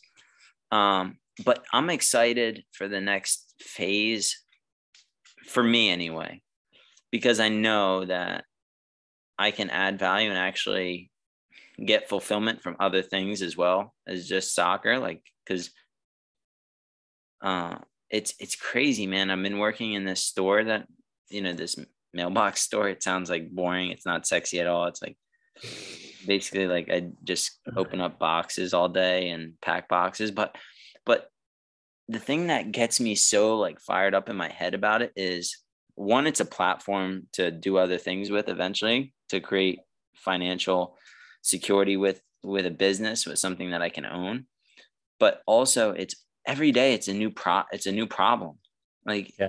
just like soccer was every day it was a new challenge it was a new environment it was a new person that we had to you know compete with and also learn how to compete against. So like every day it's something new you know? It's like every every day i'm challenging myself mentally and i don't know man. Like i'm excited to actually contribute to the world and Yeah. because that's something too that i've looked at soccer like objectively i've kind of backed out and said okay what's really the value of and i don't mean this any disrespect but what is the value added to the added to the world through a nisa team like i'm i, I like genuinely like No, I agree with you. I agree. maybe you. maybe you get a thousand fans at a game that's great for that one season that one night whatever and maybe Mhm. you make it maybe you make a kid's day but really you know it's very very small in what we what we're actually you know capable of Capable of. doing what we're yeah what we're able to do so like i'm excited for that you know like making a bigger splash making a bigger impact with our per like personality wise like talking Yeah. with like where we can actually thrive and yeah so i mean i don't know i of course it's a sore subject in a lot of ways soccer like because you know for both of us but at the same time i'm to be to be completely honest i'm extremely excited about the next like phase of who zach gaudlip is becoming and i'm excited to see like where you go. Like all like even i haven't talked to luke i have to talk to him soon but even like things like you guys have like whitestone like that's another thing if you want like i don't know what you've been up to recently but have you been doing anything there have you Yeah, so Brad, about it a little I- Brad is my brother-in-law. Madison, obviously, then my sister. They're married, um, and so they decided to move up. Um, they're helping out at Whitestone. It's a bed and breakfast with there are 23 rooms on property. I think there are maybe seven or eight buildings. Um, so the rooms are you know unique and and really interesting, but um, overall, it's a great property um, in Kingston, Tennessee, right on the lake. Uh, it's a place to get away, um, reprioritize, refocus, just get some silence in your life. And so I've been helping out up there a little bit, um, and um, just talking with my dad a lot, brainstorming. You know, because it is a it is a monumental task to not only keep it open but try to help it thrive. And so you know like you said it's a new challenge every day. And um, while i've been here i mean every time i'm back in knoxville i, I see that because it's it's constantly um, you know my parents just work so hard there. And even when they come home they're still working. And so um working in know, the business and working on the business. yeah, exactly. So it's been a monumental task, but um, I'm sure that it'll, it'll pay off in the long run. And um, really excited to see what, you know, just what, you know, that place and what what my parents are capable of, you know, in that space. So And Brad's crushing it from what you said. Brad's killing it, man. He's doing a great job. You know, he's always been a good manager. And so now he's moving that into the hospitality industry. Um, and things are going really well there. They just had their first son. So I'm officially an uncle. Very excited about that. Shout out Leo.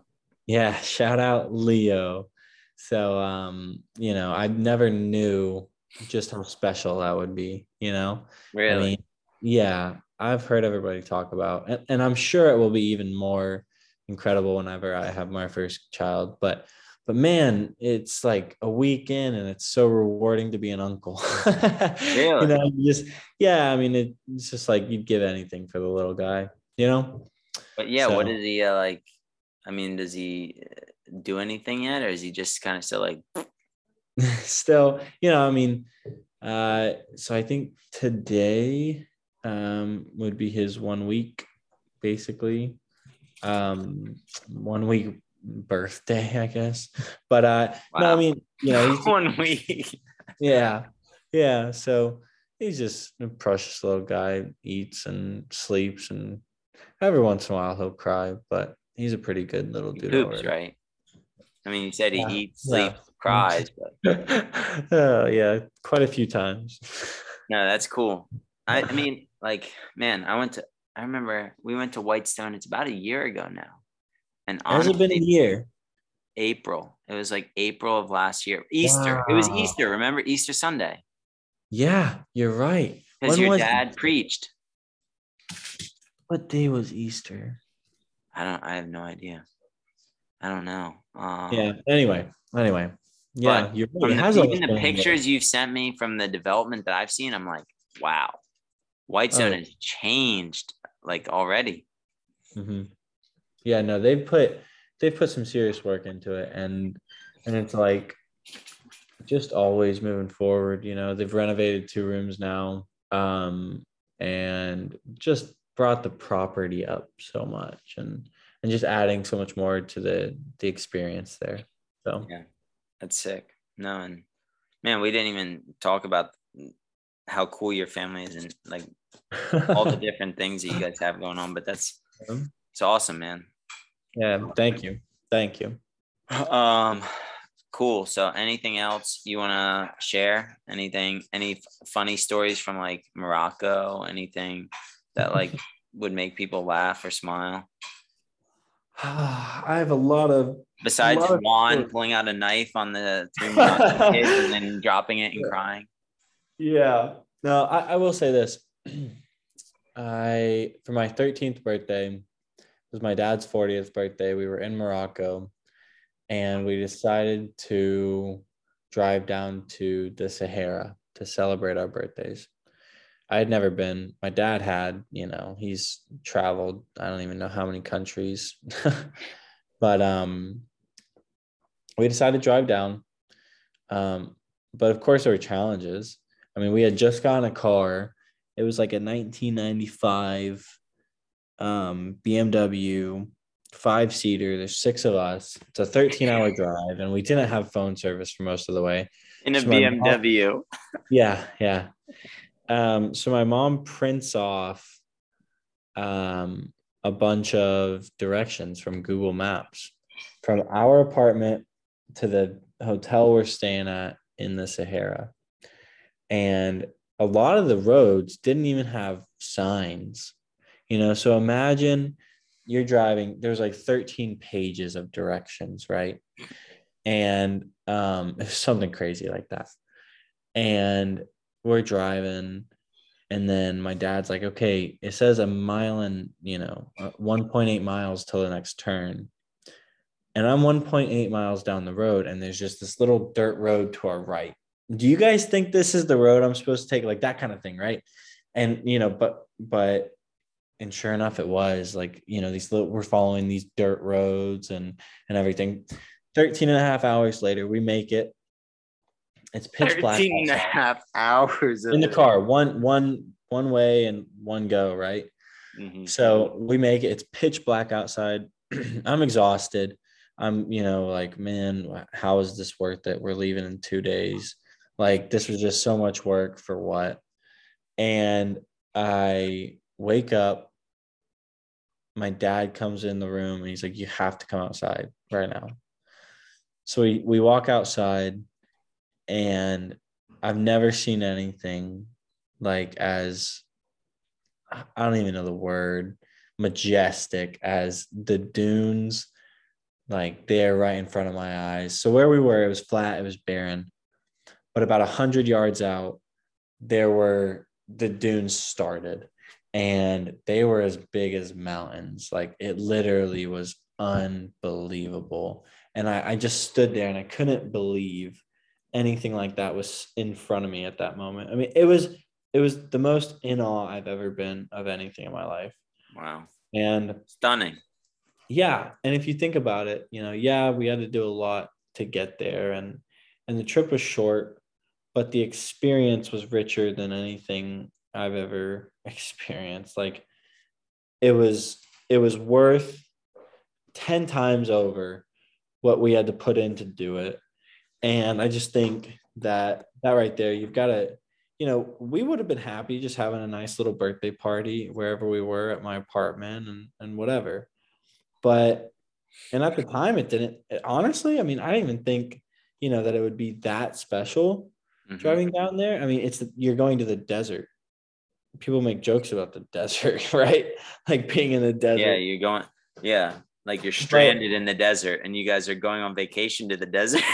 yeah exactly but i mean i just think that is that is life you know you are given this one this one chance to do this thing called life and it's gonna kill you that's what jordan b peterson says he said this thing is gonna kill you so why not make the best game that you possibly can while you're playing it and so you know yeah, I think you've been a really of? good. uh you you've been a good example of that through your life, just taking challenges on the chin. Like honestly, like I don't know. I, I don't think it's that often that people uh kind of see that road to the right and say, is this the is it do you think this is the turn? And then they actually take it. And I think that's something that you've made like a habit out of is like you see a challenge you that you want to overcome and you just go at it all in. And that's something I respect about you. Thank you, man. I, I think I think we share that, you know, and um, one of the reasons that we've ended up being such good friends, you know. Yeah. Yeah, genuinely. I'm gonna stop the recording here. Well, everybody, thank you for listening. I hope you enjoyed this conversation with Justin. And I'd like you to follow the podcast, share the podcast with someone, and just rate us. Let us know how we're doing. Give us any questions, comments. And I put a poll at the bottom of this. So fill out the poll if you can. Follow Justin on all different social media channels. Follow Whitestone Inn. make sure to check them out. That's the Sexton Family Bed and Breakfast. It's in uh, Kingston, Tennessee. It's a beautiful, beautiful place, and I recommend anybody to go there if you want to get out of this technological world and back into nature, into our real world again. So check that out. Check out Whitestone Inn. Check out Justin and give him a follow. See you.